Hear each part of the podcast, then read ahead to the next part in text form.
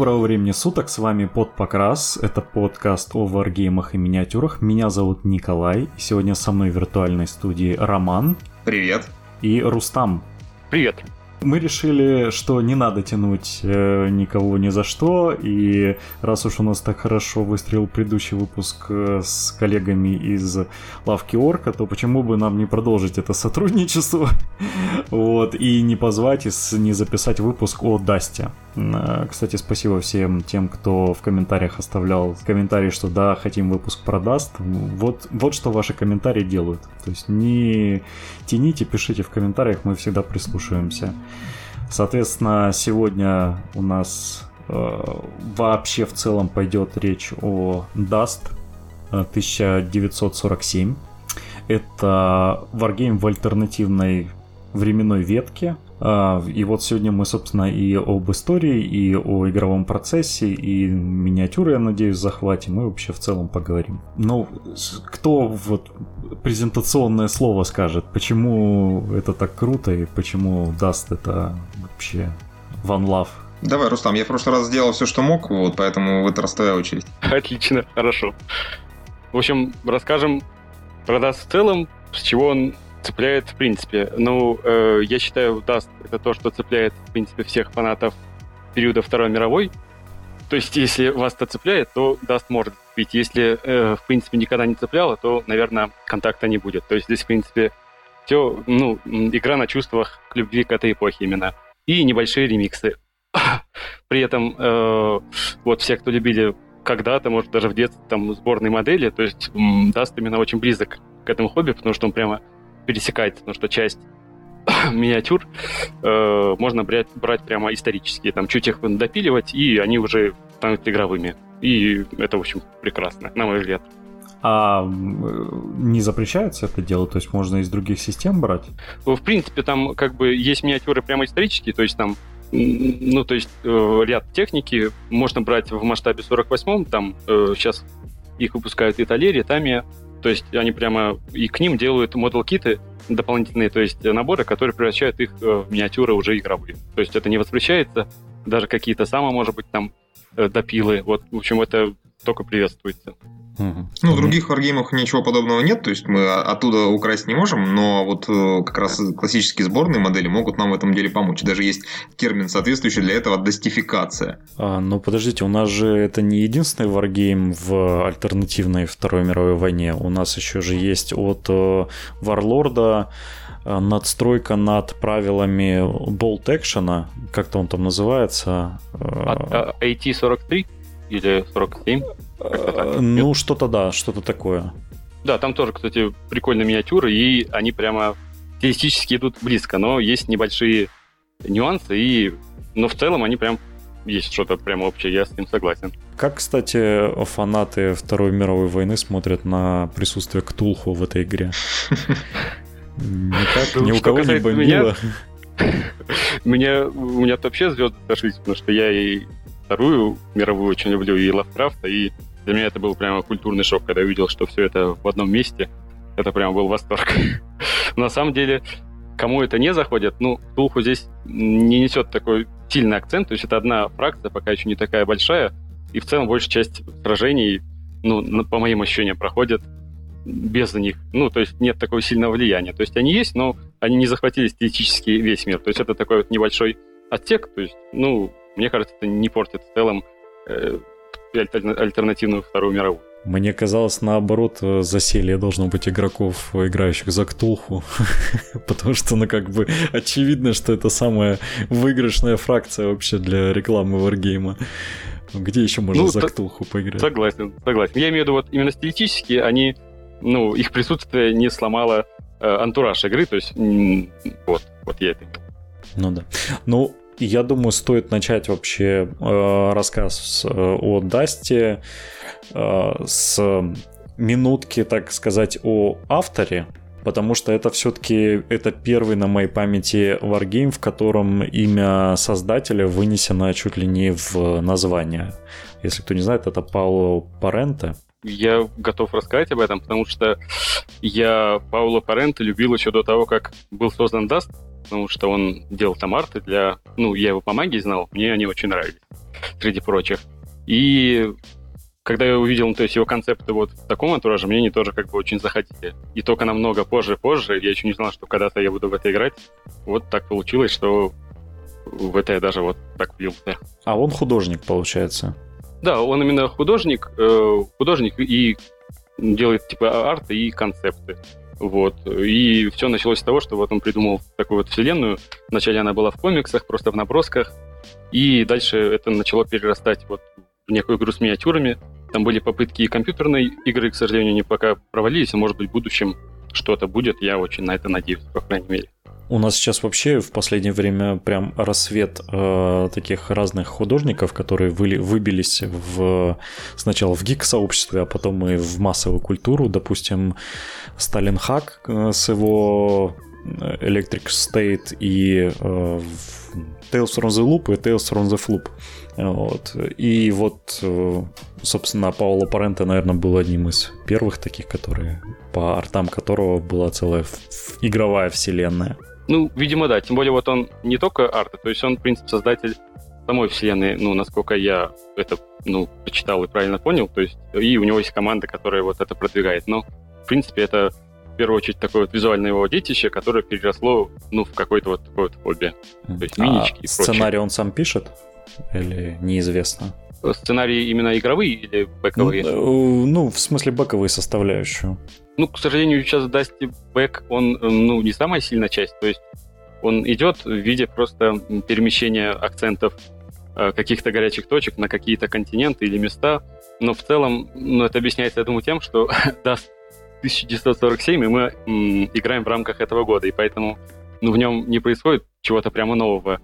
Ну, это как играть историчку, то есть мы просто находимся в этом периоде и рассматриваем разные моменты или, или географические какие-то сражения, вот, то есть какого-то именно ярко-активного бэка там нету, есть просто э, комиксы с некоторыми историями про каких-то ключевых персонажей, вот я бы так сказал.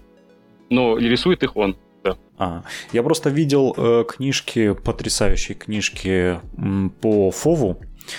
А, где, соответственно, там, допустим, какая-то сторона представлена или еще что-нибудь, там какое-то событие типа Сталинграда, вот, и там очень классные исторические вставки есть, там, допустим, про основные действующие лица, там, про каких-то генералов, про вот, ну, там, какие они операции проводили. Здесь э, примерно так же строится, или это, ну, или на бэк здесь... Ну, в целом, да, вот именно книги компании, они выходят, как правило, раз в году, и там э, часто акцент на какую-то, на несколько фракций, ну, или какие-то новые минички, и к ним идет небольшой бэк э, с какими-то вот рассказами тоже про... Ну, там здесь в данной системе, правда, большая часть персонажей, они вымышленные, конечно, но что-то подобное там есть тоже. То есть прямо такие какие-то, ну, вставки там ТТХ какой-то новой техники, какие-то вставки о ее там части каких-то там именно успехах где-то или где-то. Ну, что-то подобное есть, только в псевдоисторической такой манере. Давайте все-таки про историю Вселенной, а то мы уже в дебри ушли. А, кто расскажет, с чего вдруг у нас война не закончилась в 45-м, а? Ну, давайте я попробую. А, значит, в целом где-то начальный этап войны идет как в нашей вселенной, но еще до начала войны был такой прецедент, что немцы в Антарктиде, у них уже тогда было что-то типа Ананербе, видимо, э, хотя он называется не так, э, нашли ну, некий летательный аппарат инопланетный с э, инопланетянином в анабиозе. Вот.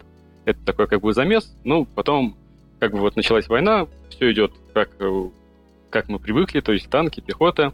Ну и вот в какой-то момент э, э, этот инопланетянин просыпается, ну, как бы, и начинается контакт. Ну, то есть выясняется, э, ну, то есть и, в принципе, причина его нахождения на нашей планете. И вот э, выясняется, что есть на нашей планете некие источники ресурса, который называется, немцы назвали Брил, и на его основе немцы начинают такой, ну, индустриальный бум, ну, то есть э, технологический, и разрабатывают, ну, совершенно новый вид оружия и технологии, позволяющие ну, перейти танком типа на новый уровень, на уровень шагателей. Вот. За счет чего э, как раз с 43 -го года э, именно привычная нам история, она начинает ломаться в другую сторону, потому что, к сожалению, в мире э, Dust а 1947 э, за счет шагателей немцы смогли взять Сталинград, и там, в общем, все пошло по-другому. Вот. Дальше уже эта технология, ну, в виде там какой-то подбитой трофейной техники, уже стала, попала там и э, к нашим инженерам, там, и к союзникам, и вот так постепенно началось что-то такое вот безумное, непривычное в плане стилистики, но при этом, ну, вот там есть также и высадка в Нормандии, и многие операции, которые нам известны, но они уже немножко ремиксованы вот в такой стилистике. Вот. Э, а к 47 году там уже пошла совсем, то есть такой отрыв, как обнаружение вот культа, который, когда вот конфликт, э, акцент э, конфликта, как сказать, переместился в Вавилон, потому что там были тоже месторождения этого Врила, и там обнаружился вот этот культ Ктулху, который тоже решил, что пора, и вот поднял свою голову и стал еще одной силой, которой ну, против всех, грубо говоря, сражается, э, пытаясь вот поднять темных этих богов, чтобы они все уничтожили. Вот. Ну, если очень сухо и вкратце, то как-то так. Разбудили, в общем, спящего дедушку, и началось.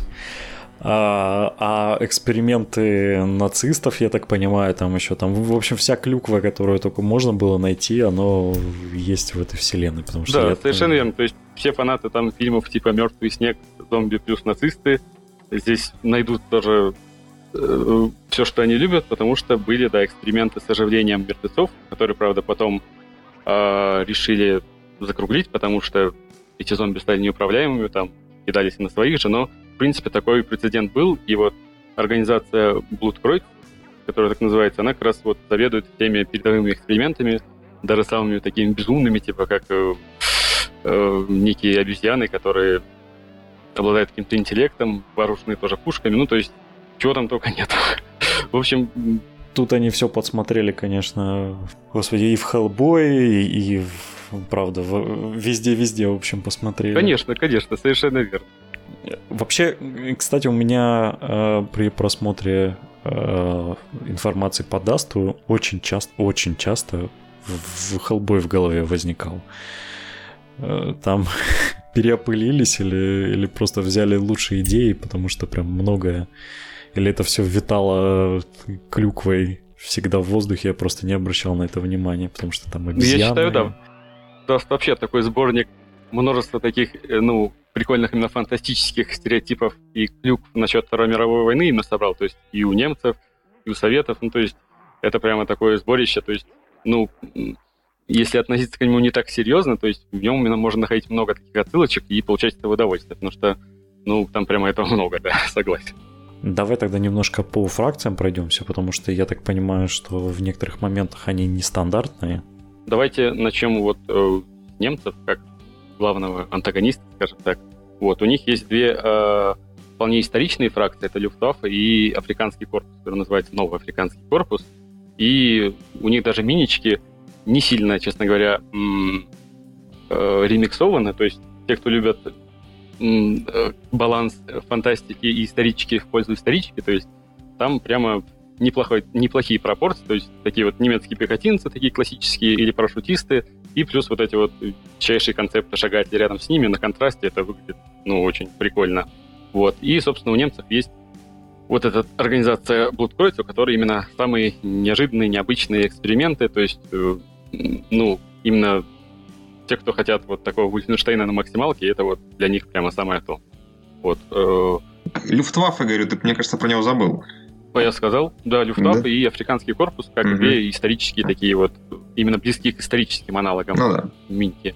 А, вот. Эм, при этом есть там и исторические персонажи, то есть тот же Роммель, он в Дасте все еще жив, а все потому, что Гитлер был убит, и вообще там... Гитлер был убит?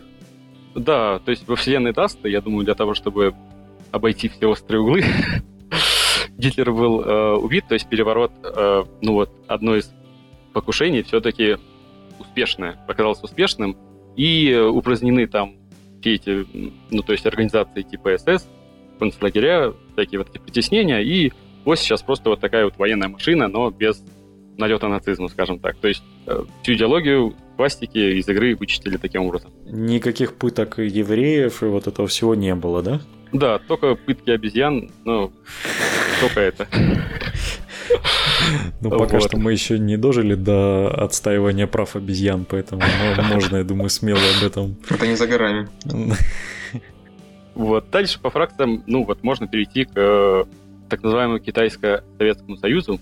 Это вот э, такое объединение привычного в СССР с э, коммунистическим Китаем. Такой большой сильный блок, который пытается, ну, на всей планете распространить идеи коммунизма, скажем так.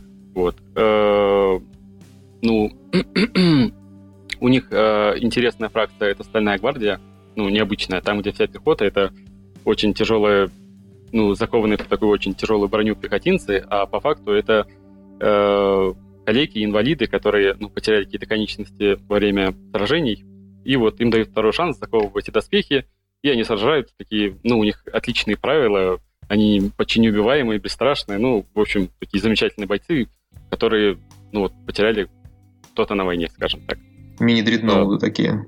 Да, вот. Ну, кому-то они нравятся стилистически, кому-то нет, но они прикольные. Ну, в них что-то есть. Такие вот маленькие баночки, очень забавные.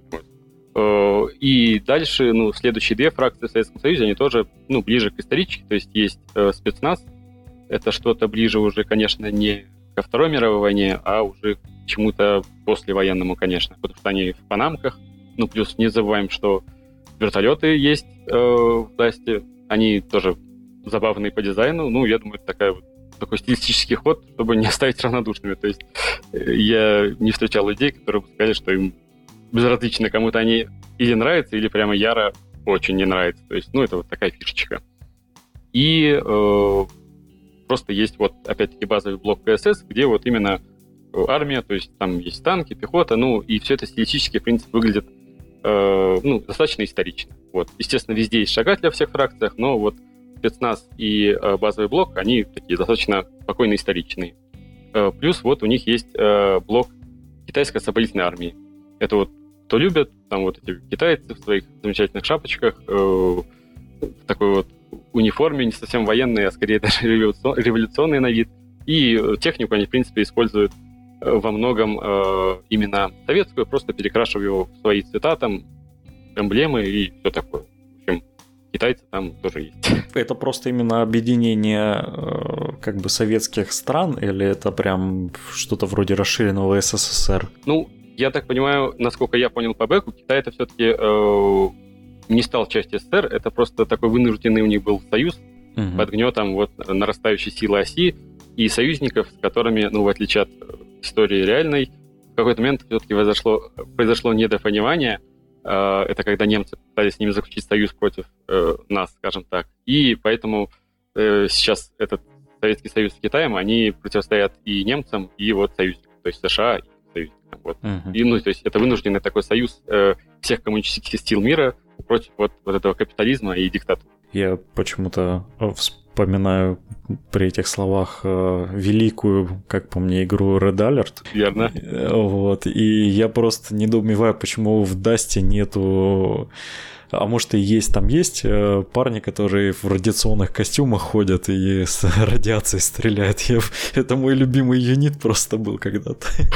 Как минимум один такой. Один есть, капитан полковник Зима. Ну, да. Он в рад-костюме ходит и это с, с, ну, с ядерными лучами стреляет или что?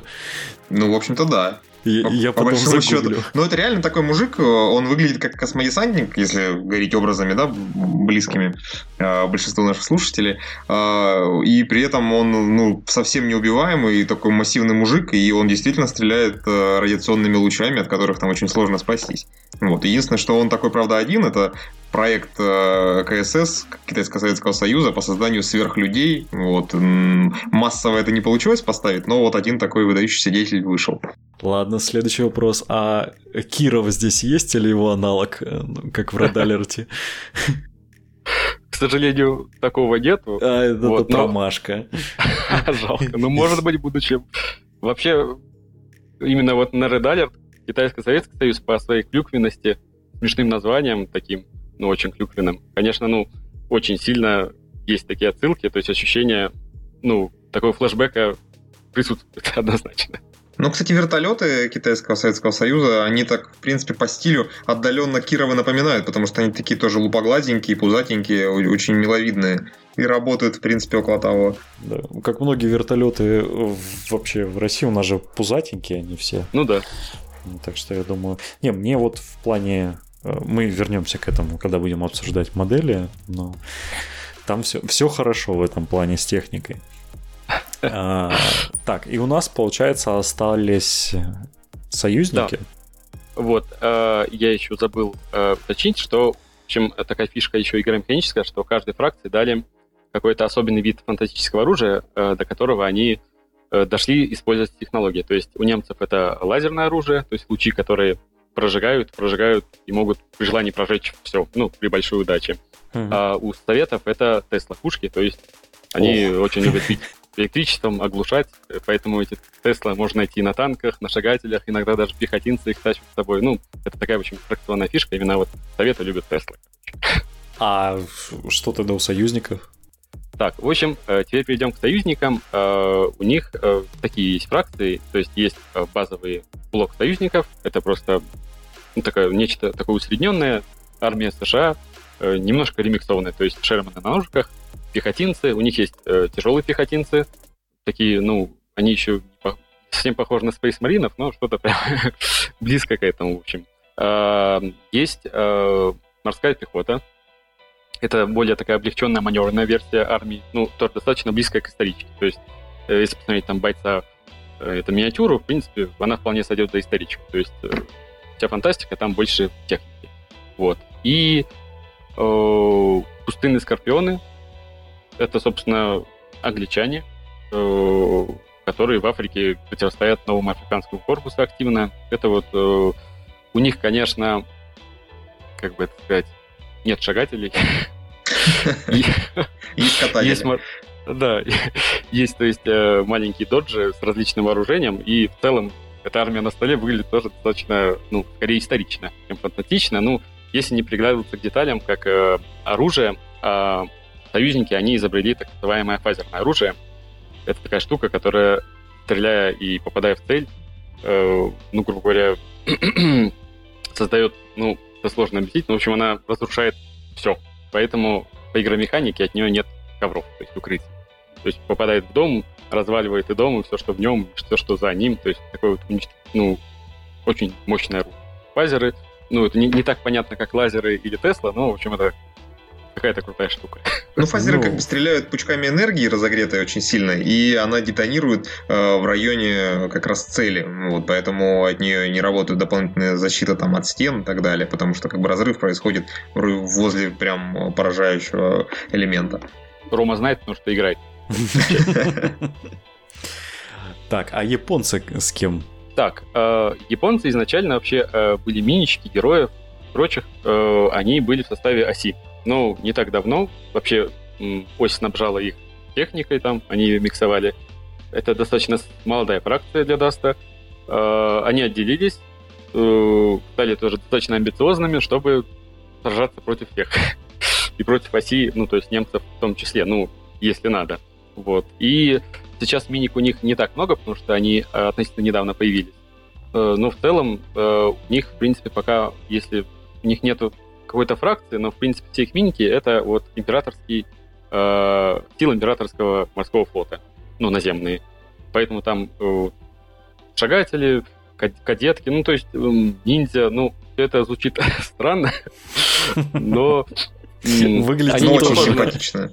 Да. То есть у японцев будут в будущем как раз регулярные войска, типа там парашютистов, там каких-то мужичков, но сейчас они выглядят как такая визуально именно фан-армия, потому что там именно ниндзя, кадетки с явной отсылкой к аниме.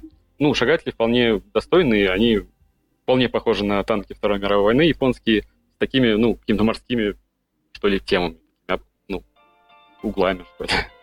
Ну, несмотря на вот то, что говорит Рустам, это все правда. А, японцы очень хорошо ложатся, как и все остальные фракции, вот в эту канву, да. А, они, если вот слушать так со стороны, кажется, ну, как бы что-то странное, да. Вроде мы все знаем, там, кто за японцев воевал, вот, какие здесь ниндзя, какие там э, кадетки в юбочках. Вот. Но с точки зрения своей вот гипертрофированности в виде стереотипов каких-то культурных, вот, это прям очень хорошо сочетается и дополняет э, все культурное поле этого варгейма. К слову, о Редалер, где был огромный мех у японцев, как раз он вот в будущем грядет у японцев какой-то неадекватно огромный мех. Железный самурай. Чем, больше, чем все остальное. Поэтому именно если рассматривать Японию в рамках такого вот продукта, э, ну, в этой вселенной, он, он достаточно прикольный. Выглядит, по крайней мере, это все очень очень прикольно низко. Блин, было бы круто, если бы э, этот, если бы было какое-то правило, что там, если японская техника рядом с друг другом, она может собираться в огромную какую-нибудь там ханю и играться как одна большая модель. Вот это было бы. В будущем все возможно, да. Мне нравится. Да, у японцев есть своя разработка оружейная, это так называемые рейлганы, ну, как бы по механике они знакомы нам всем. Из других игровых вселенных это а, орудия, которые стреляют э, а, раз, замагниченными кусками металла, вот, и у них в игровом смысле нет дальности, то есть э, бесконечная дальность в рамках одного игрового стола. Вот, и при этом они там очень-очень сильно разрушительны, если попадут. Получается, у нас есть немцы, есть советы, есть союзники, есть японцы. Идем дальше, можем перейти к культистам. Давай. Культисты тоже достаточно молодая фракция, поэтому у них не так много миниатюр, э, но в целом лично мне они эстетически нравятся тем, что если не считать создание мифа, э, ну, образы которых нам всем привычны, знакомы, то есть там Миго, Аватар Нерлат Хатепа, Тулху и так далее. Э, сами базовые войска — это различные э, непосредственно люди, поклоняющиеся им. Они, э, ну, не обладают каким-то убер-вооружением, а даже наоборот. То есть, ну, то есть им достались какие-то остатки с начала войны или даже с Первой мировой, какое-то устаревшее оружие, но, тем не менее, они на этом всем намалевывают символы культа и пытаются как-то сопровождать всех этих тварей. Ну, то есть, ну, стилистически это выглядит очень забавно, потому что они выглядят, э, ну, в рамках э, технологических, технологически допотопно, но э, очень миленько, потому что на контрасте э, вот с другими фракциями, то есть монстры и допотопная техника, ну, очень миленькая, кстати, это очень доставляет. Когда весь модельный ряд э, культа Ктулху находится в одном месте, то это выглядит как вот этот вот мем известный, э, где Джейсон Мамо идет со своими телохранителями. Вот, потому, потому что эти все поклонники Ктулху, и рядом с ними монстры Ктулху, как бы непонятно, кто кого э, поддерживает, призывает и направляет. Причем э, сами культисты еще, вообще вот эти культисты, там машины с культистами, они мне почему-то сильно напоминают э, старые еще первую мумию, да. И там вот там как раз-таки были местные типа жители, Точно. которые. И вот они тоже в эфесках, в этих пиджачках, вот такие вот. Э, на странных тачках. Да, да, да, на С странных тачках. Да. Вот. И не так давно у них вот завезли э, порцию мини, которые, э, да, вот именно вот в этих песках. До этого там были только женщины-культистки. И там уже пошел, в общем, полный отрыв, как э, герой, который вышел относительно недавно, его зовут Надир. И у него есть две версии миниатюры. Одна из них э, это где он э, коснулся древних и научился летать. И решил летать на ковре. Ну, так, такие у него пристрастия. Вот, там же есть Распутин. Опять привет, Хеллбой. Распутин у культистов? Да. Да, так уж вышло, что да. Воскрес чуть-чуть не там. Вот. И в целом, как бы, технологий никаких э, у них нету, но их монстры, они, естественно, просто ломают все. Ну, то есть, ну, нет таких мини, которые можно сравнить э, именно с большими монстрами э, фракции культистов. То есть на столе вся игра превращается в попытку выжить и хоть как-то не умереть от этой твари, в которой ты разряжаешь все. И, ну, в общем, это реализовано клево. То есть во время игры ты реально чувствуешь, что вот это вот некое нечто, и надо как-то это пережить. Ну, и я так понимаю, еще одна фракция осталась. Да, есть еще самая фановая, забавная фракция наемников, э, которых можно брать э, в любую фракцию. Она прикольна тем, что практически полностью состоит из женщин. Хотя по бэку об этом нет ни слова, но вот э, такая вот фишечка игры, что вот именно Вторая мировая война стилистически прикольна еще тем, что в ней много, особенно американцами, использовались вот эти пинап-темы.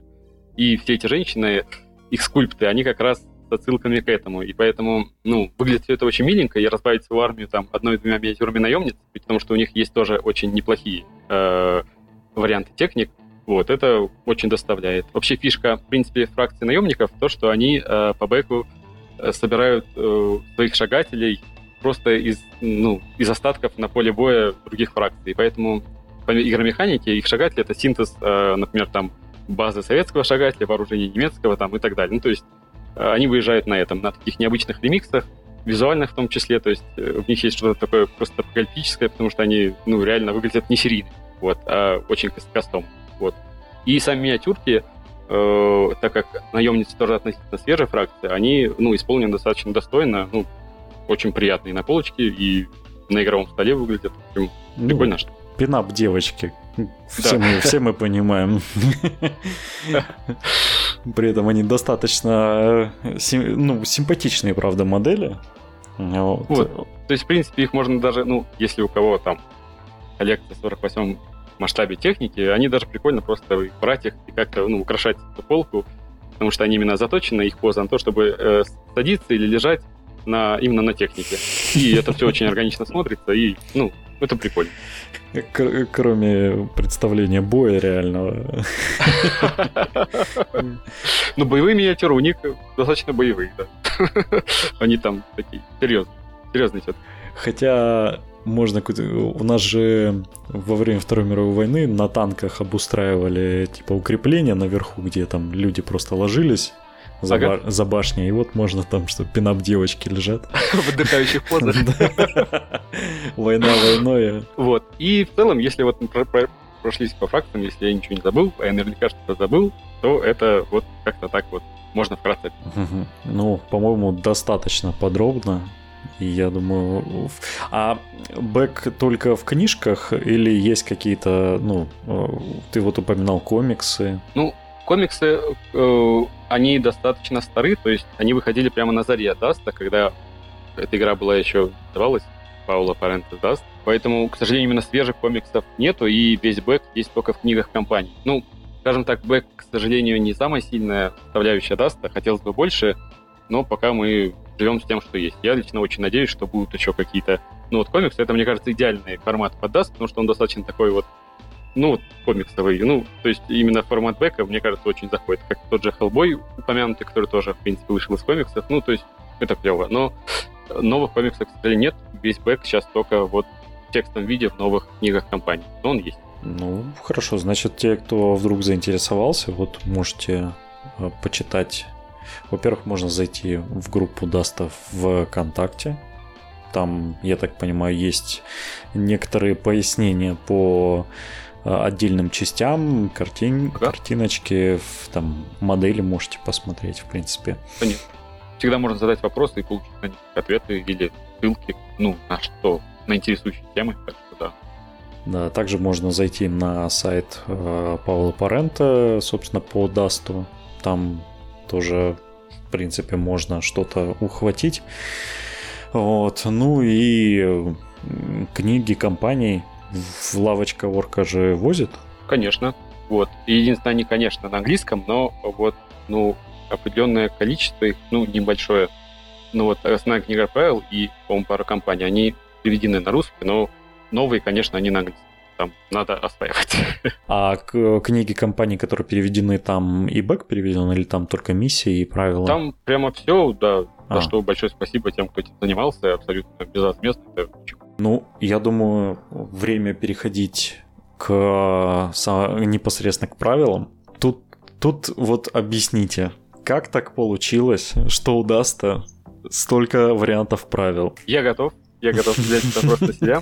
А, начнем с того, что... А, ну, это не совсем так. А, скажем так, у есть одни правила все-таки. Ну вот, передо мной лежит книга правил. Книга правил, правила одни. Есть просто а, варианты измерений э, с помощью рулетки или игра по сетке. И даже вот в правилах, если читать их, э, правила одни, но есть э, небольшая, буквально несколько страничная, э, так сказать, дополнение, где описано, как менять э, измерения по клеткам на рулетку. Поэтому, в принципе, правила одни, но под себя вы можете выбрать, в зависимости от того, с кем вы играете, то есть что вы больше любите, э, проводить измерения рулеткой или считать клеточки, и то же самое касается шаблона. То есть э, в 3D-версии мы используем шаблоны, э, в клеточной мы, э, то есть если что-то снаряд накрывает площадь, он накрывает какое-то количество клеточек. То есть э, вот на этом вся разница и заканчивается. То есть правила одни, но есть вот такие модификации. И в доказательство того, что одни, скажу еще то, что игроки, э, ну, по нашему опыту, э, легко переходят с одного на другой. То есть вот в Ставрополе мы играем в 3D по большей части, но практически с каждым из наших игроков я сыграл по клеткам, и проблем не было.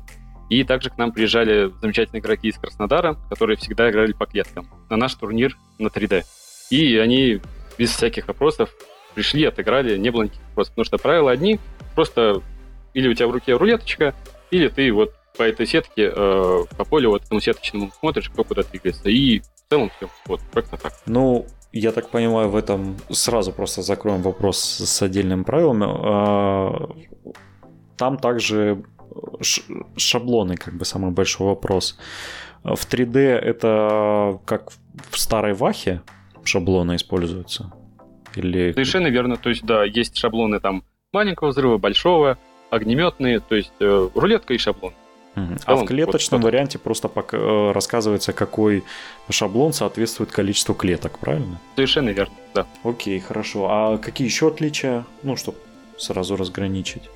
Именно этих двух версий правил? Да, да, да. Наверное, просто их главное отличие по принципу в том, что э, клеточные, даже при большом желании, если говорить именно об игре, никогда ну, не вызывают никаких спорных ситуаций именно в игромеханике. То есть, если есть какая-то ситуация, у нас никогда не будет вопроса, видит кто-то кого-то или нет. Например, есть ковер, нет. Все там настолько, ну, естественно, так как это на сетке, ну, ну прописано да. четко, что всегда однозначно. То есть на 3D мы как в Вахе и подобных, ну, есть всегда вариант, если игрок там попался нам сложный, он может начать там спорить, что ну, кто-то все-таки что-то. Да, вот. мы это, понимаем. Это принципиально рай. А в остальном нет. Я бы сказал бы. Пяточкой на руине вот это вот все, оно да. невозможно в э, разграниченном четко поле. Вот. Ну, ну, конечно, у сеточного поля есть э, другой минус, ну, на мой взгляд, это, конечно, эстетика, потому что, ну, раскидывать террейн в свободном пространстве легче создать, ну, более такие красивые ландшафты, а на клетках приходится, ну, модульно все это расставлять.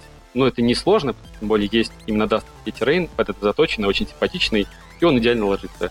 Вот, если его нет, там, ну, надо уже там придумывать, что-то выпиливать посложнее. Мне, опять же, кажется, что тут э, все зависит от э, милости игроков, которые увлекаются, потому что тот же Battletech с их э, я не помню, как они точно, что-то из головы вылетело, как размер мехи, этих клеток.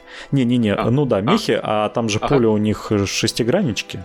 Ага. Вот, и есть абсолютно потрясающий, как, как игроки делают игровое поле в этих шестигранничках, и оно выглядит очень круто и вообще не вызывает никаких вопросов. Так что я думаю, в Дасте тоже так можно, если Согласен, заморочиться. Да, я вот встречал на иностранных ресурсах, да, реально, ну, прям такие очень красивые столы, где угадывается сетка, но она прям очень так слегка ну, нанесена в виде каких-то элементов. Ну, да, конечно. Так. В предыдущем подкасте еще э, мелькало, э, что там есть какой-то третий вид правил. По сути, э, этот вид правил это м, как бы усложненное 3D.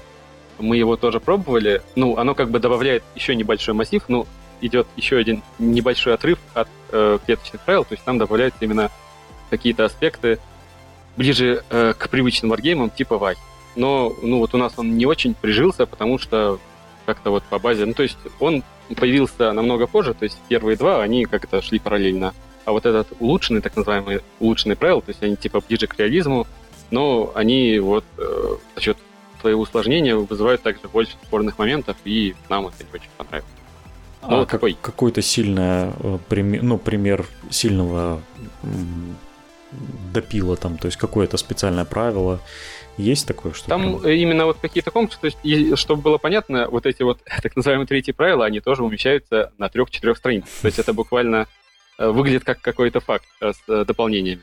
Mm-hmm. Вот. И там именно больше по мелочам, по нюансам какие-то моменты. То есть, ну, условный пример, что в Дасте отряд пехоты э, имеет лос врагу, если лидер отряда видит врага. То есть, ну, подразумевается, что э, там лейтенант или капитан видит и отдает приказ. Если он не видит и видит какой-то боец, то приказа либо нет, потому что лидер не видит. Mm-hmm. Вот. Например, в этих правилах там э, мы стреляем то есть э, в отряде боец может стрелять сам, если он видит сам, и стрелять он. Ну, вот такие вот, такая детализация, ну, тут нужно любить. Ну, это, в принципе, я заметил, довольно распространенная история, когда, особенно за рубежом, когда такие варгеймы направлены на, скажем так, ролевой отыгрыш, у них вообще это распространенная тема, когда ты не просто играешь ради того, чтобы победить, а именно когда ты играешь ради удовольствия, а, что у них там есть как бы обычные правила, а есть еще типа ряд правил, которые делают игру там чуть сложнее, но как бы ты их не обязан использовать, вы там по договоренности. Согласен, да, вот выглядит это так, да, как что-то такое, такая пристройка немного утяжеляющая процесс, но если вот хочется, то почему бы нет. Ну, теперь начнем прям уже углубляться. Какого размера у нас стол? Так, э, значит, э, если мы играем на 3D, то классический варгеймовский стандартный размер. А если, э, если мы играем по клеточкам, там, во-первых, множество миссий, которые оговаривают это, но в целом мы меряем так называемыми игровыми, матами, которые выходят там в стартерах, их кладут, можно отдельно брать. То есть три игровых мата так, как бы не соврать, чтобы сказать, сколько это по размеру.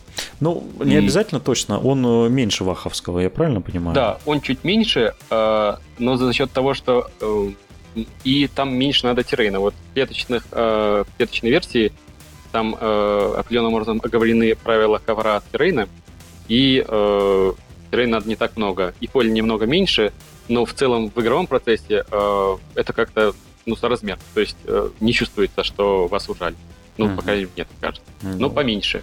Но есть в этом плюс, потому что во время турниров эти столы можно, ну, вот, игровые расстилать уже не обязательно на Wargame, на Wargame столах, а то есть они помещаются даже, ну, на более все, что меньше ваховского стола, уже хорошо для, проведения, для организаторов турниров, потому что чем меньше стол, ну, да. тем больше залезет. Но а, сколько примерно, а, ну, нужно, если углубляться уже в правила, то сразу для турнира вообще насколько много моделей нужно. Это Ваха, где нужно там 150 гвардейцев и, и там платон танков, или это, ну, куда больше? Это скирмиш такой с отрядиками, или это именно большой, большой варгейм? Роман, поможешь мне, чтобы я чуть да, ну мне кажется, что э, Dust это как раз вот золотая середина между скирмишем и большим варгеймом. Мы его у себя сами называем малым варгеймом, потому что у него явно гораздо меньше миниатюр, чем в 40-тысячнике, ну там в других больших именно варгеймах, где большие массивные армии. Вот. Но при этом явно это не скирмиш, потому что э, большинство отрядов являются именно отрядами. Да? Там вся пехота это отряд либо из трех, либо из пяти человек, если это именно отряды. Э, и герои могут по отдельности гонять. Вот. Но там, в принципе, тоже может быть достаточно много техники, тем более здесь э, нет какого-то лимитирования под минимального или максимального количества того или иного отряда. Можно взять э, просто на выбранный формат любое количество войск, если они влазят по очковой стоимости. А как набираются тогда вообще войска? Вот ты видишь свой армилист и берешь, э, пока у тебя не закончатся свободные очки.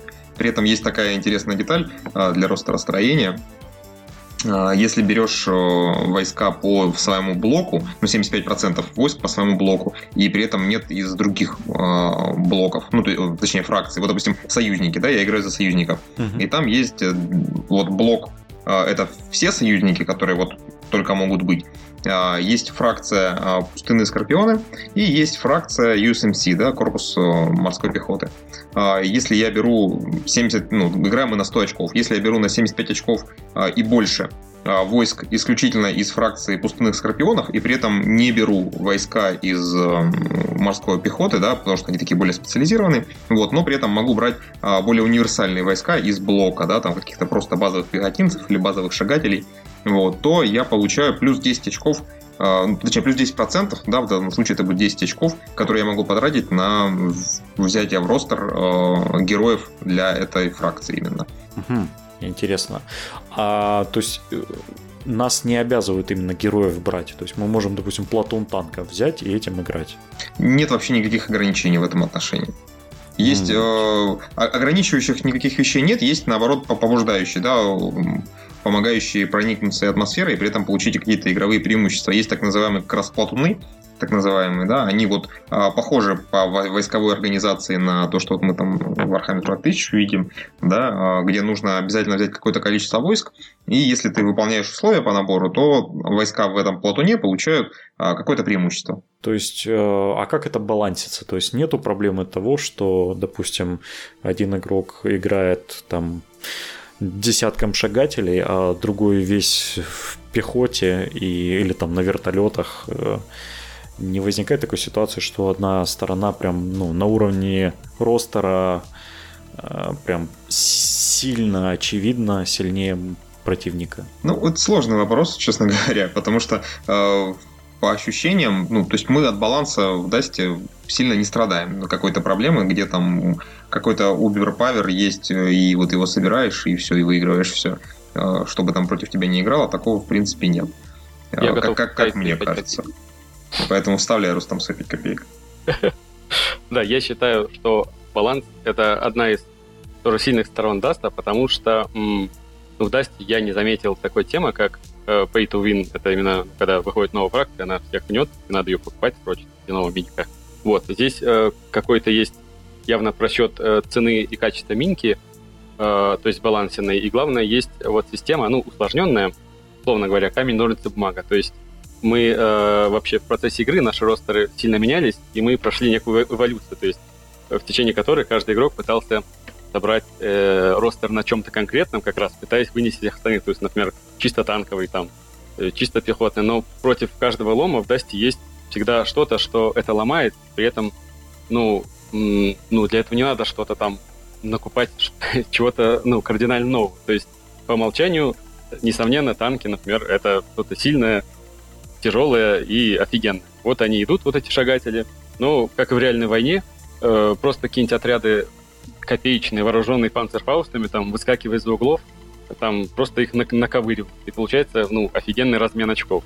То есть, э, например, ну, можно собрать войско, например, чисто из пехоты и, типа, доминировать, что вот у меня много миник. Но есть артиллерия, которая очень сильно напрягает пехоту, то есть она их размазывает прямо большими шаблонами.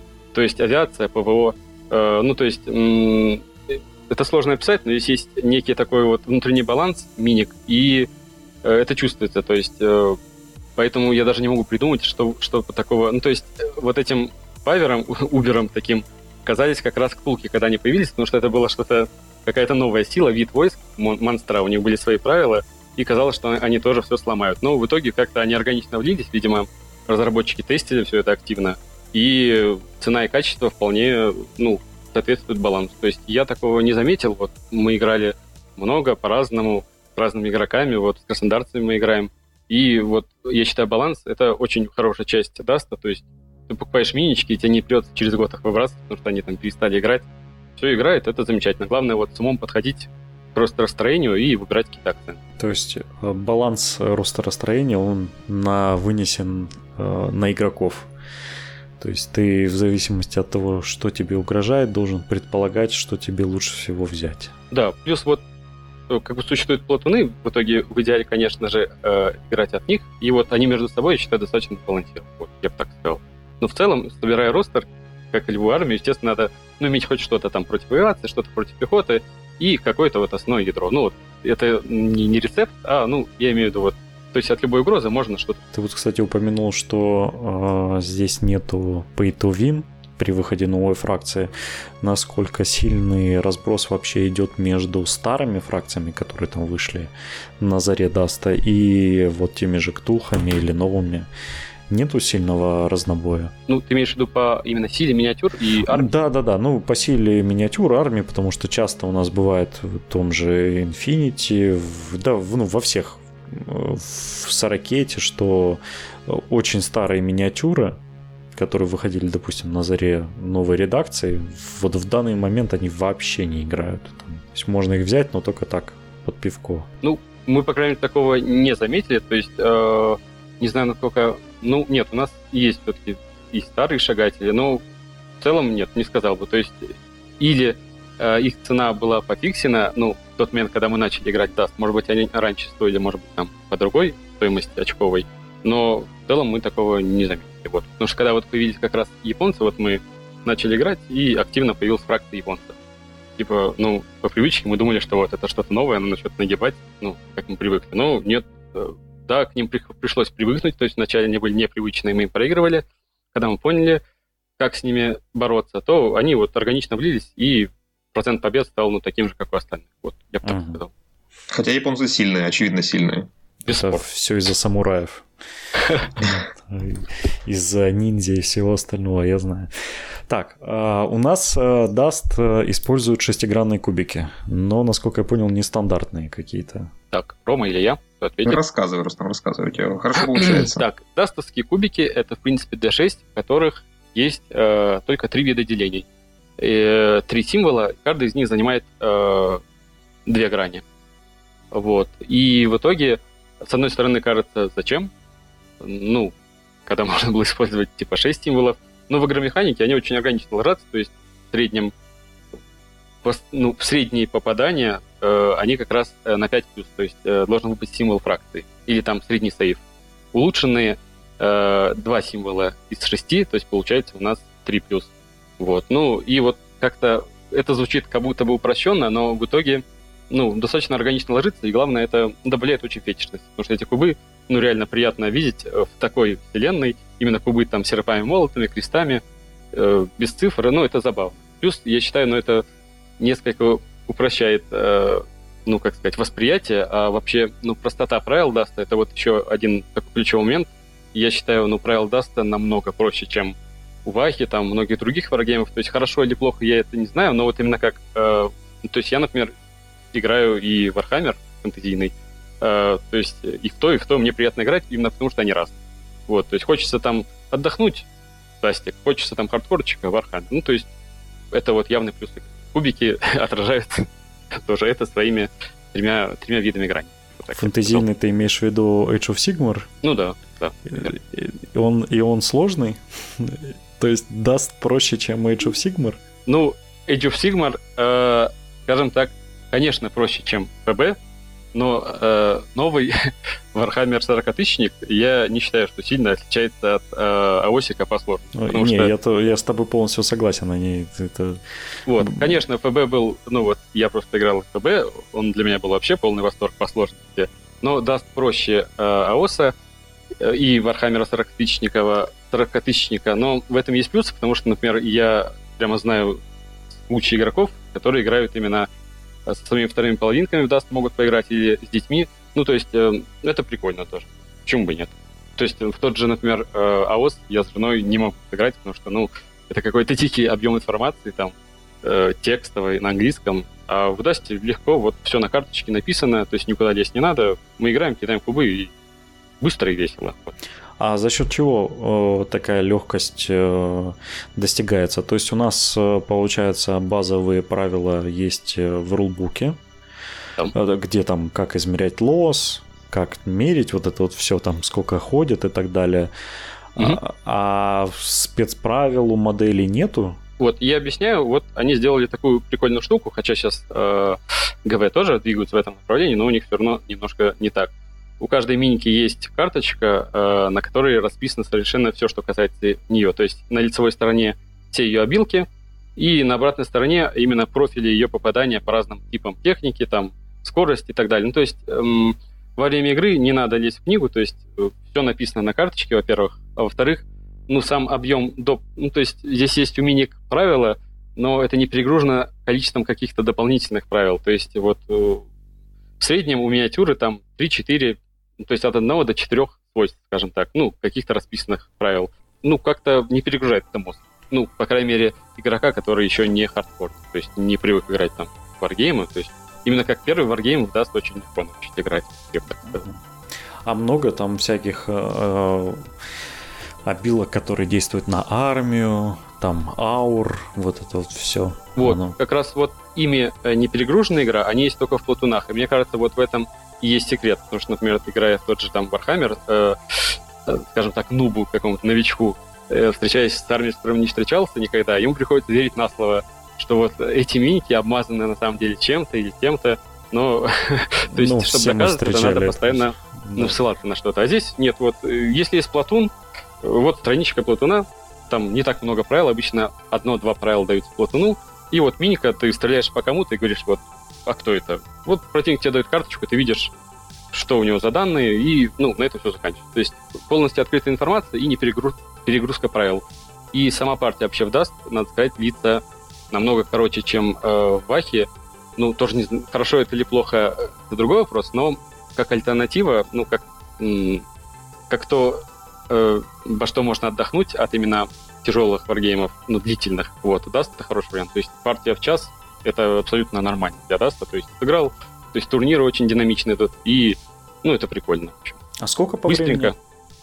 Э, вот на 100 очков за час можно вложить час-полтора. Ну, это от формата, да, зависит и от игроков, но как бы в среднем действительно срок не очень большой. При этом э, не, не только небольшое время игры, но и одна из главных фишек как раз Dust а, которая позволяет игрокам постоянно находиться в динамике, это то, что не, не как в Warhammer е сначала один походил полностью, вот, а второй там просто спасброски покидал, а потом наоборот, вот, а игроки ходят по очереди, выбирая один за другим отряды свои, пока не закончатся все сходившие. Потом начинается новый ход, точно так же.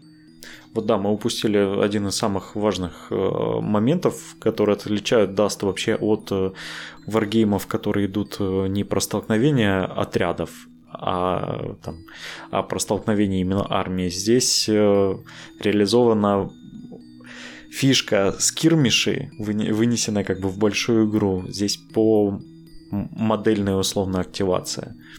То есть, ну, по, да, по отрядная. Верно. Э, я всегда, я мечтал об этом, наверное, еще с э, шестой редакции Вахи, что кому-нибудь придет идея, что не надо ждать. Да, не надо ждать, это всегда бесит в больших играх с большим количеством моделей, что ты там, это тот же самый апокалипсис, когда как только начинает ходить э, сторона орков или гвардии, ты можешь смело идти на обед и, и все и забивать ну, на да, это дело. Вот здесь по... Это убыстряет, кстати, игру? Ну вот вам, по общим впечатлениям. Ну, конечно, ты постоянно в тонусе находишься и никуда не отвлекаешься, нет такого, что ты действительно там пошел поесть, пока противник ходит, там просто мовы свои делает, вот, а ты постоянно в движении, и тебе не нужно думать, начинать заново, да, то ты грубо говоря, походил, вот, и отключился, там, в лучшем случае покидал спуск-броски, но ты особенно не думаешь об этом, вот, а здесь ты постоянно в движении, ты постоянно оцениваешь ситуацию, и тебе не нужно заново включаться, это позволяет сэкономить как раз на времени.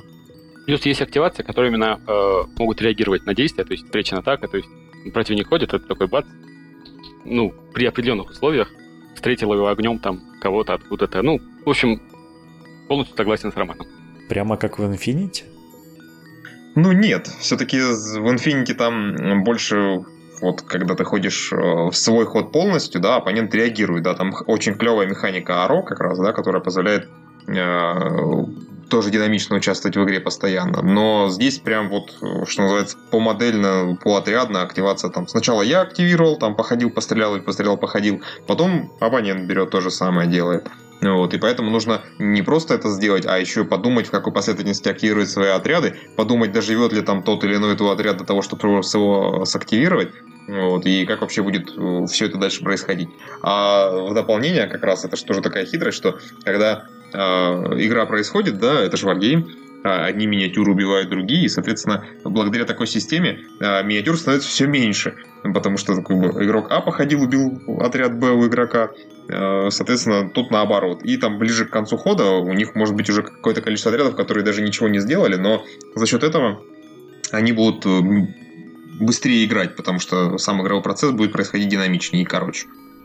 Тут, кстати, возникает вопрос. Э, основной минус такого подхода игры заключается в том, что более массовые э, армии имеют преимущество в, по той простой причине, что у них больше активаций. Как в этом в Дасте с этим обстоят дела? Не будут ли какие-то элитные армии на не знаю, трех ктулху страдать против э, там армии, я не знаю, голых маджахедов в 50 ну, отрядов. Тут, э, в первую очередь есть такая фишка, что э, в любой момент игры, если у противника больше неактивированных миниатюр, чем у тебя, ты можешь э, пасовать. Ну, то есть, грубо говоря, вот вы начали игру, естественно, ты начал на каких-то локациях, э, ну, за, за каким-то, может укрытиями, где тебя вообще не простреливают. Вот. И ты заставляешь противника походить всеми миниатюрами, пока не останется такое же количество. То есть э, те миниатюры уже активированы. И потом вы нач- начнете по поочередную активацию. То есть вот за счет этого, ну, э, ну это из того, что мне приходит в голову, ну вот как-то эта ситуация нивелируется. Вот, потому что твоя большая миниатюра, естественно, как правило, она там заход э, выносит несколько, например, отрядов там или единиц, и, ну, как-то вот, вот так вот. То есть не так, что вы ходите, ходите, а потом ходит только противник. То есть наоборот. Ты заставляешь, ну, здесь, естественно, выгодно часто э, подождать каких-то действий противника, чтобы он там высунулся, куда-то подошел, чтобы на это среагировать. Вот, и ты заставляешь противника с большим количеством миниатюр делать как бы более, ну, пустые ходы, скажем так, чтобы потом выйти там и ворваться скажем так. Mm-hmm. Вот ну, если Рома не получится, то... не получится потерять половину своей армии на первый ход. ну, по крайней потерять можно, но при этом у тебя не будет ощущения, что ты вообще ничего и не сделал, потому что ты этой половины армии уже спокойно мог к этому времени сходить, кого-нибудь убить и так далее, а после этого ее там потерять. Вот. Mm-hmm. Но здесь, как и в любом варгейме, все зависит, конечно, от э, скилл-интенсивности игрока и его действий, которые он предпринимает, потому что можно с равной долей вероятности как и выиграть за один ход, так и проиграть за один ход. Понятно. Вот, я бы даже сказал, бы, что вот у нас были партии, одно время был у нас Старополь ростер, состоящий из четырех тяжелых танков, прямо очень тяжелых.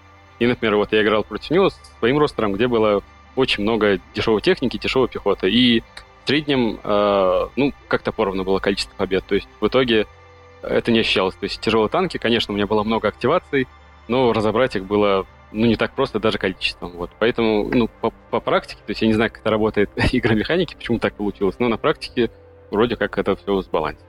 Угу. Ну, еще один а, немаловажный вопрос по по игре. Здесь э, какая, ну, какие цели по миссиям? То есть для меня я в определенный момент понял, что для меня очень важно э, то, ради чего я играю. То есть э, мне присытилась э, ваховская стандартная защите три точки, защите одну точку в центре, вот это вот все. Насколько здесь разнообразные миссии? Ну, миссии ты имеешь в виду именно не по бэку, а игр механические, правильно? Ну да, игры механические. Ну, скажем так, миссии про точки здесь, конечно, есть. А, но есть не только они. Вот, э, ну, то есть, э, есть, например, миссии, ну, они здесь часто привязаны именно к историческим каким-то моментам, э, поэтому, ну, именно в базовой книге правил миссии именно, некоторые из них именно про жесткую оборону с одной стороны и атаку другой, типа там как оборона пляжа там или каких-то укрепленных позиций. Несомненно, есть миссии именно с точками, вот. Но вот интересные миссии как раз в базовой книге, там они вот именно более можно так сказать, такие скучные, стандартные. Ну, вот. это а именно интересные миссии. Роубуке. Вот, они э, интересные миссии вносят именно вот книги компаний. Вот если их брать или там находить какие-то сканы этих миссий, там именно, э, ну, есть какой-то интерактив, то есть э, какие-то, ну, вот последние компании, там есть даже пару шуточных миссий, где есть э, маркеры ящиков водки, которые надо там куда-то утаскивать. И маркеры пиццы. Точно. В общем, э, э, там э, сами миссии, они очень несимметричны, то есть там прямо к этой компании прилагают карты, то есть с ну, там реками, там мостами и миссии к ним. Вот, они достаточно интересны, потому что э, они не линейные, и там не просто точки. Вот, э, поэтому разные, общем. Но базовые книги правил, конечно, они ближе к классике такой, где просто есть что-то, что оправдывает ваше вот взаимное уничтожение. Ну и переходим к самому сочному, к тому, как это все покупать, сколько все это стоит. И можно там даже чуть-чуть по миниатюрочкам пройтись, но не сильно, а, чтобы не затягивать. Так, итак, вот я начинающий игрок. Я пришел в магазин, что мне нужно для... Как мне лучше всего начать? Ну, в идеале начинать, конечно, со стартового набора, как в любом э, варгейме. Э, они есть нескольких видов в Дасте, э, при этом у них есть преимущество, мы в прошлый раз об этом говорили, то, что миниатюры в Дасте есть э, модул-киты, то есть они не собраны, не склеены, не окрашены. Есть собранные и загрунтованные, либо вот как новые Ready to Play, они просто собраны, и у них пластик в цвет э, фракции и нанесены декали. Вот, и есть премиум модели, которые уже покрашены, и прям можно распаковать и сразу флешку, флешку брать.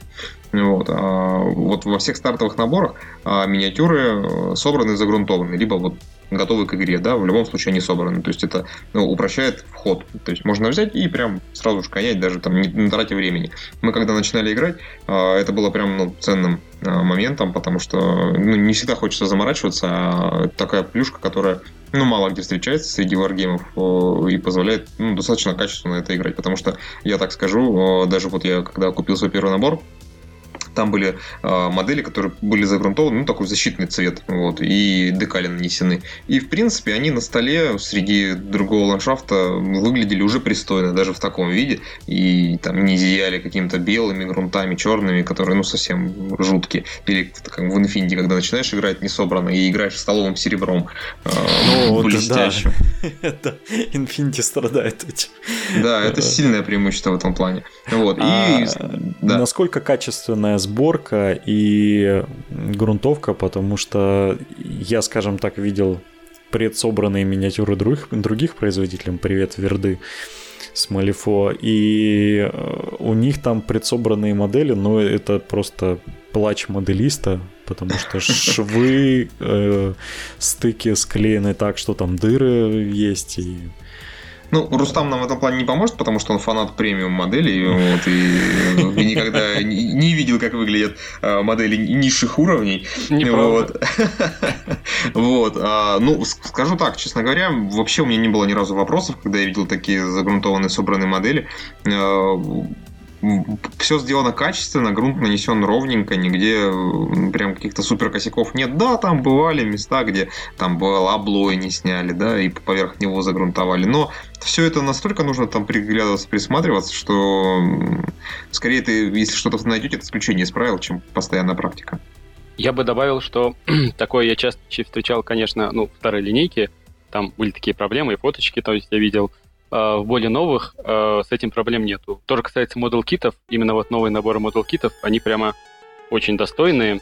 Ну вот, если вам попадется, вы решите взять какую-то из старых моделей, там, ну, могут быть какие-то сложности, потому что, ну, в общем, старые серии не перепускаются постепенно, но вот если брать э, более новые релизы, там все должно быть достаточно пристойно. Ну да, у них производство явно эволюционирует. Вот. И чтобы начать, вот как раз можно выбрать один из трех стартовых наборов. Э, самый распространенный, самый массовый, это стартер-сеты. Это набор для конкретной фракции, да, не просто блока какого-то. Там есть и для блока, то есть вот, там не просто для оси там, или э, союзников, или там КСС. Вот. А они в основном специализированные, то есть более конкретно, да, там для вот как раз э, Блудкроица, либо там Люфтваффе у немцев, либо там а, пустынные скорпионы как раз, там, либо корпус морской пехоты у союзников. Вот, туда входит э, три отряда обязательно. Это э, модель героя, одиночная пехотная. Э, это отряд э, пехотный, либо из трех, либо из пяти моделей. Три это если она какая-нибудь бронированная э, пехота. И модель э, техники. То есть в зависимости от того, что за фракция, это может либо шагатель быть, либо э, танк, э, либо э, техника колесная какая-то. Вот. Это вот такой самый распространенный, он как раз э, продается вместе с э, матом э, игровым, как раз про который Рустам говорил, что полноценное большое игровое поле состоит из трех таких матов. Вот один из них как раз лежит там. А в этом же наборе входят карточки объективов для игры на 2D поле и кубики. То есть 12 кубиков в комплекте сразу можно брать и гонять. То есть, ну, в принципе, это прям... Небольшой. Да, да, и небольшой террейн. Ну, там ящик, э, и ведешь противотанковый. Вот. Ну, в любом случае, это такой мини-набор для уже полноценной игры. Если столкнуть два таких набора, то прям можно уже гонять по полной. То есть там, в принципе, все есть для того, чтобы в 2D режиме э, без шаблонов вполне нормально играть. Да, да, для, для одного игрока это прям полноценный набор. Если два игрока с двумя такими наборами, то они прям могут между собой играть вообще по полной. То есть там прямо 2D террейн, есть типа здания, деревья, то есть можно выставлять ну, для начального этапа, то есть потом обзавестись трехмерными деревьями, там, зданиями, ну, для начала, чтобы попробовать, прямо все, да. Да, это более чем достаточно. Вот. Расширяются такие наборы другими наборами, называются они арми-боксы. То есть, э, они тоже бывают собраны, не собраны и так далее. Э, это уже более продвинутая версия, там 4 отряда находятся, там только модели. Вот. В основном это э, 3 пехотных, ну, то есть каких-нибудь два там линейных пехотных и один какой-нибудь специализированный. Вот, допустим, у, у корпуса морской пехоты это там бойцы с собаками, у Люфтваффе это десантируемые ракетные установки маленькие, вот, и обязательно там какая-нибудь техника находится, то есть либо шагатель, либо самолет, как у Люфтваффе, либо э, какой-нибудь вертолет, как у спецназа, ну, в общем, э, какая-то специализированная под эту тему как раз техника. Вот. И такие наборы как раз они расширяют уже вашу базовую армию, при этом они ну, достаточно выгодные по стоимости. Э, гораздо проще его взять и сразу расширить на какое-то количество свою армию. Вот. И третий вид это э, стартовые наборы до недавнего времени э, был очень, очень хороший стартер, назывался «Битва за Звероград». Он был в трех вариациях, то есть где комбинация столкновения всех трех ключевых фракций в игре.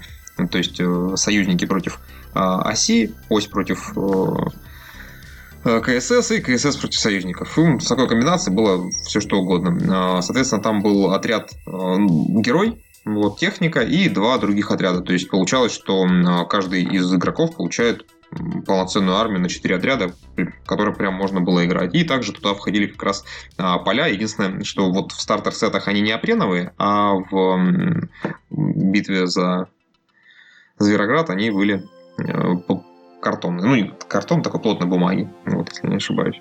Вот. Но сейчас этот набор сняли с производства и выпустили новый, который пока есть только в одной итерации. Это как раз ось против э, э, союзников называется «Битва за Вавилон».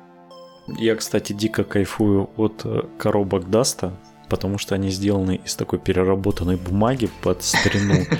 И они прям вот их, их видишь, их, э, ну, на фотках смотришь такой, ну, типа, ну, что-то так. А когда ты их вживую, вот там прям вот текстура бумаги, прям такой кайф тактильный. Они вот. очень атмосферные, да, конечно. Да, да. А сколько примерно, ну вот, вот в самом стартовом наборе, вот который с неопреном идет, сколько там примерно очков, э, ну, при, ну, примерно. Понятно, что у каждой фракции может Да, в зависимости от фракции, но в среднем, наверное, где-то от э, 30 до 50 в этом промежутке. А... Это ты про стартер? Это я про стартер, да.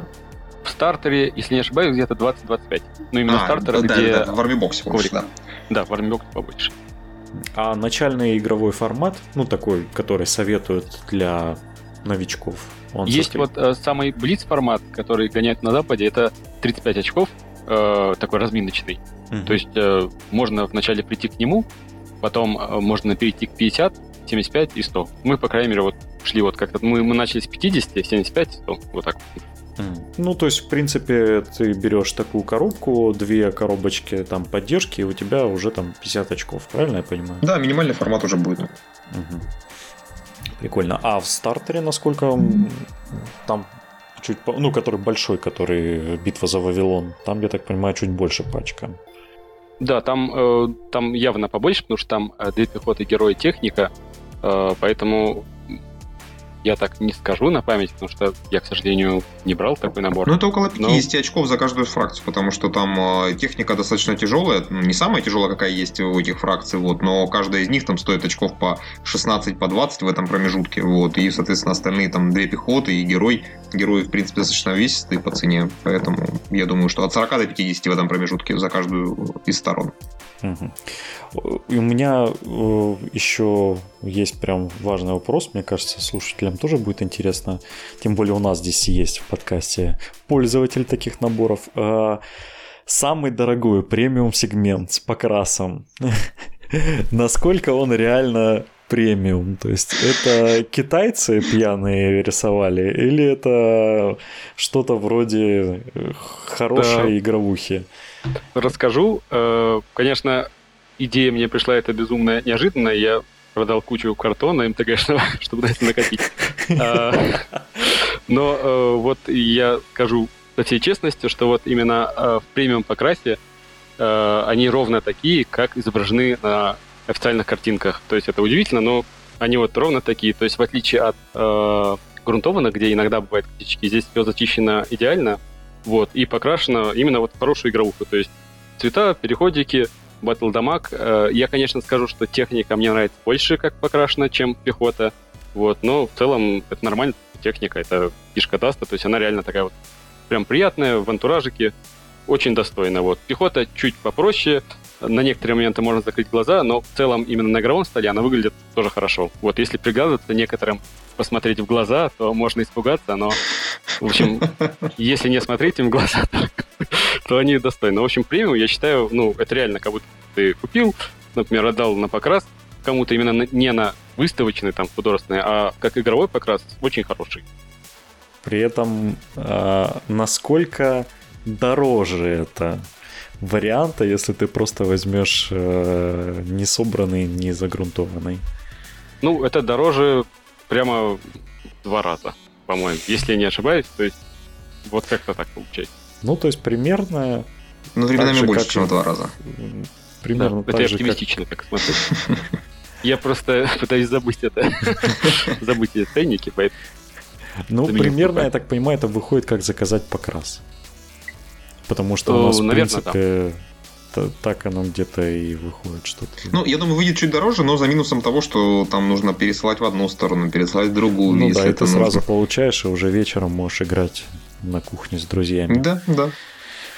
Ну, интересный, конечно, э, формат распространения, такой непривычный для остальных игр. Потому что вот я, кстати, смотрю, что действительно не так уж и, ну, в принципе, соизмеримо с конкурентами по ценам именно в несобранном и не загрунтованном формате, то есть цены не кусачие, а вот именно в покрашенном, да, правда, немножко смущает. Ну, покрас, это да, это такое вот что-то странное, то есть мне просто очень понравились э, оригинальные их, ну, скажем так, фотографии, и мне просто вот, ну, вот такая была, что захотелось мне такие же Но я не жалею. Конечно, это было дорого, но зато это вот один раз сделал и дальше наслаждаюсь. Ну вот сейчас новые миниатюры, я уже, конечно, ну, то есть это у меня был, был стартовый запас на такой набор а, миниатюр. Сейчас я уже, конечно, беру там model kit и крашу их, но мне приятно, что вот у меня часть миниатюр вот такой вот, типа, оригинал-оригинал. Вот такое вот, ну, какое-то чувство такое приятное. Понятно. У нас все миниатюры пластиковые. Я так понимаю, нету ни резины, ни металла. Ну, в текущей версии точно нет. Я не знаю, может быть, раньше выпускали. Какой-то у меня так на задворках сознания есть какой-то всплеск по, по поводу старых смоляных миниатюр, но сейчас, насколько я знаю, нет. Да, были прецеденты э, в старых наборах, где какие-то детали были э, совсем пластик. Вот. А вот э, новые наборы все, они, ну, именно такие нормальные. На литничках пластик, все как надо. Вот поэтому есть такое, но оно было, да. Но иногда такое, на такое можно нарваться и взять что-то старенькое. Нет, ну это можно нарваться и в современных варгимах, просто к тому, что здесь не, нету проблем там с э, переходом, знаете, как мы начинали в металле, а потом решили перейти в пластик, и вот у нас теперь ну, много лет нет. уже да, здесь с этим нормально. Я в сторону, если что, Вармаша сейчас, для тех, кто слушает. А, ай-яй-яй, там у вас до сих пор половина в металле частями. Так нельзя. Но э, по качеству миниатюр там э, непроливки, там об, облой, там съехавшие формы, я так понимаю, проблем в принципе нету. Ну, с таким мы не сталкивались. И по отзывам тоже, то есть именно вот, прямо таких косяков нет. Ну, как я говорю, вот, если покупать собранный загрунтованный, там бывают, да, там плойчики иногда, что такое может вылезти. Ну, если берете Model Kit, ну, как бы, все вполне прилично. Больная просто история, чтобы вы понимали, у нас недавно пришел стартер э, Бэтмена третьей редакции. И люди, которые его купили, плачут, э, плачут горькими слезами, потому что это просто какой-то кошмар. Вот. Здесь хорошо, что такое нет. Кстати, э, еще один вопрос по сборке моделей. Э, техника, э, я если, кто, если вдруг кому интересно, на сайте Лавки Орка есть еще видеоролики с распаковкой разных стартеров. И там часто видно, что мехи, у них тушка типа уже собранная, и только оружие сбоку цепляется. Это, да, это просто наборы такие или в коробках, где все на литниках, там тоже тело меха уже собранное? Нет, э, в смысле, там надо все собирать. Просто именно э, в этих наборах лапки прикрепляются отдельно, потому что ну, в дастике их можно крепить так, чтобы они двигались. Ну, типа там, uh-huh. и в том числе и ножки там подвижные, поэтому если там шагателя подбили, а в дасте подбитая техника остается на столе в виде препятствия, uh-huh. э, вот, то есть его можно там поставить в такую позу, где он такой приуныл, привалился там и сгрустнул и горит. Вот, но э, сами моделкиты нет, там именно детальки, все это собирается из более мелких деталей, то есть вы не получаете сразу тело, там, ноги и пушки, и это весь модул кит. Нет, это вот именно фишка э, загрунтованных наборов, где просто те детали, которые отсоединяются, ну, их не обязательно клеить, они вот в таком разобранном Потому что просто все-таки это довольно важно, поскольку все мы тут не только ради поиграть, но и для моделизма, и собрать миниатюру по деталям это отдельное удовольствие.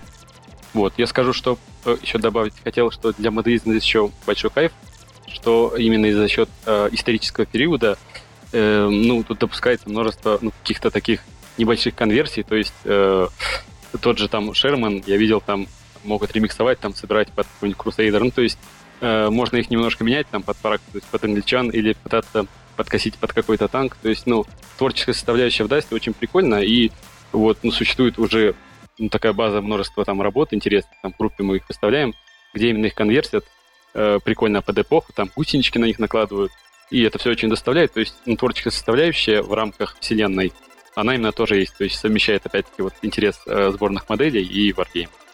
Ух, ну, мне кажется, что за полтора часа наговоренного мы хоть кого-нибудь заинтересуем.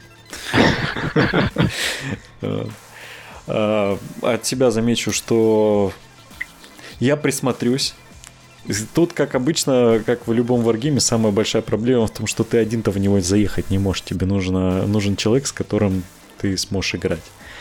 Верно, вот. да. И тут важно найти свою вторую игровую половинку для этого дела. Ну, благо в Краснодаре с этим проблем нет, там активное игровое сообщество.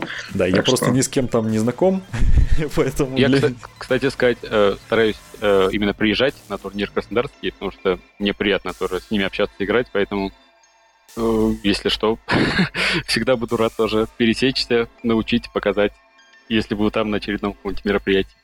Ну, я посмотрю. У меня есть э, парочку миниатюр, на которую я, на которые я уже давно заглядываюсь, но вот, вот никто из моего окружения не хочет со мной начинать играть в Даст, и меня это сильно останавливает. Но, как бы, э, я уже одной ногой там. А, так что надеюсь, что и слушателям нам понравилось. Обязательно загляните в группы, которые будут в комментариях к, в описании к подкасту. Вот, заглядывайте в, на канал Лавки Орка, магазин, там довольно подробно все это описывается. А, в группе по Дасту вы можете найти правила на русском языке в документах приложенных, так что проблемы освоить никакой нету. Ой, извиняюсь. Хочу также заметить, что э, кроме правил есть все карточки юнитов тоже есть на русском языке, и это очень облегчает порог вхождения. Даже так? То есть прям даже для новых вышедших моделей? Да, мы стараемся как раз вот Дмитрий, наш коллега и большой фанат Dust а тоже, который общается с Павло, как раз вот он этим занимается, и мы стараемся, да, актуализировать, добавлять новые миниатюры в русском виде. В общем. Мм. Ну, это прям классно, когда есть поддержка. Многих часто останавливает даже не вопрос перевода э, основных правил, а перевода вот этих вот карточек. Это Малифо сообщество меня поймет, потому что все-таки э, в, в таких играх с карточками ты обычно смотришь чаще в карточке, чем в рулбук. Ну да. Вот, и очень важно, чтобы это все было прям быстро, наглядно. Вот. Ну, Спасибо, что заглянули, что рассказали. Это был очень подробный рассказ. заглядывайте еще. Спасибо, что позвали. Да, спасибо, что пригласили. Было интересно, приятно. Я надеюсь, там будет какая-то новая редакция с мегапланами по завоеванию мира, и вы заглянете и расскажете, как все прекрасно. Желаю Паулу э, долгих лет, и творческого благополучия для того, чтобы дальше нас радовал этой прекрасной клюквой. Вот. И всем пока, спасибо, что нас послушали. Пока-пока. Пока, пока.